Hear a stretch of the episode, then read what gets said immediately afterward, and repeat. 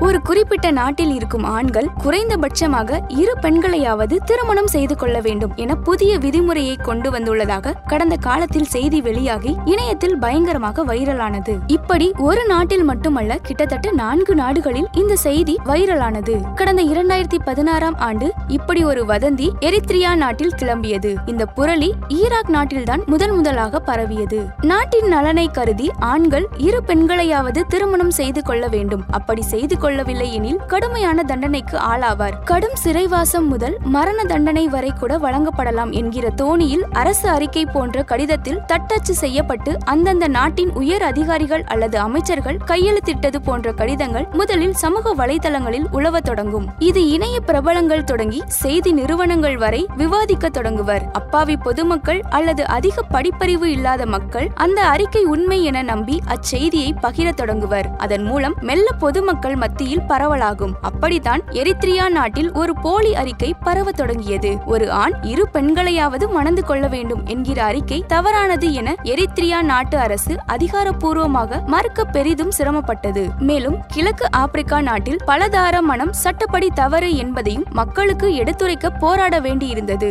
மறுபக்கம் இந்த அறிக்கை உண்மையா பொய்யா என்பதை தாண்டி அவ்வறிக்கையை மையமாக வைத்து இணையத்தில் பல ட்ரோல்கள் மற்றும் நகைச்சுவை காணொளிகள் பரவ தொடங்கின. இப்படி ஒரு அதிகாரப்பூர்வமான அரசு இரண்டாவது திருமணம் செய்து கொள்ள அல்லது இன்னொரு பெண்ணை திருமணம் செய்து கொள்வது தொடர்பாக வித்தியாசமான விதிமுறைகளை கொண்டு வரும் யோசனையை முன்வைத்திருக்கிறார்களா? ஆம் அப்படி ஒரு கருத்தாக்கம் ஈராக் நாட்டில் பரிசீலிக்கப்பட்டது. ஈராக் நாட்டில் கடந்த இரண்டாயிரத்தி பதினோராம் ஆண்டு சில அரசியல்வாதிகள் இப்படி ஒரு யோசனையை முன்வைத்தனர். பல்லாண்டு கால போர் காரணமாக அந்நாட்டில் ஆண்களின் எண்ணிக்கை கணிசமாக குறைந்து விட்டதாகவும் குறிப்பாக திருமணம் செய்து கொள்ளாத ஆண்களின் எண்ணிக்கை குறைந்து விட்டதாக கூறப்பட்டது. மேலும் கணவனை இழந்த பெண்களின் எண்ணிக்கை பத்து லட்சத்துக்கு அதிகமாக இருப்பதாகவும் கூறப்பட்டது. எனவே இரண்டாவது திருமணம் செய்து கொள்ளும் ஆண்களுக்கு அரசு ஊக்கத்தொகை கொடுப்பது குறித்து ஆலோசிக்கப்பட்டது. ஆனால் பல்வேறு காரணங்களால் அது நடைமுறைக்கு கொண்டு வரப்படவில்லை. மீண்டும் எரித்ரியா கதைக்கு வருவோம். இப்படி ஒரு புரளி கிளம்பியதால் எரித்ரியா சட்டம் ஒழுங்கு போன்ற விஷயங்கள் ஏதும் இல்லாத நாடு போல ஒரு பிம்பம் உருவானது. அதை களைய அப்போதைய தகவல் தொடர்புத்துறை அமைச்சர்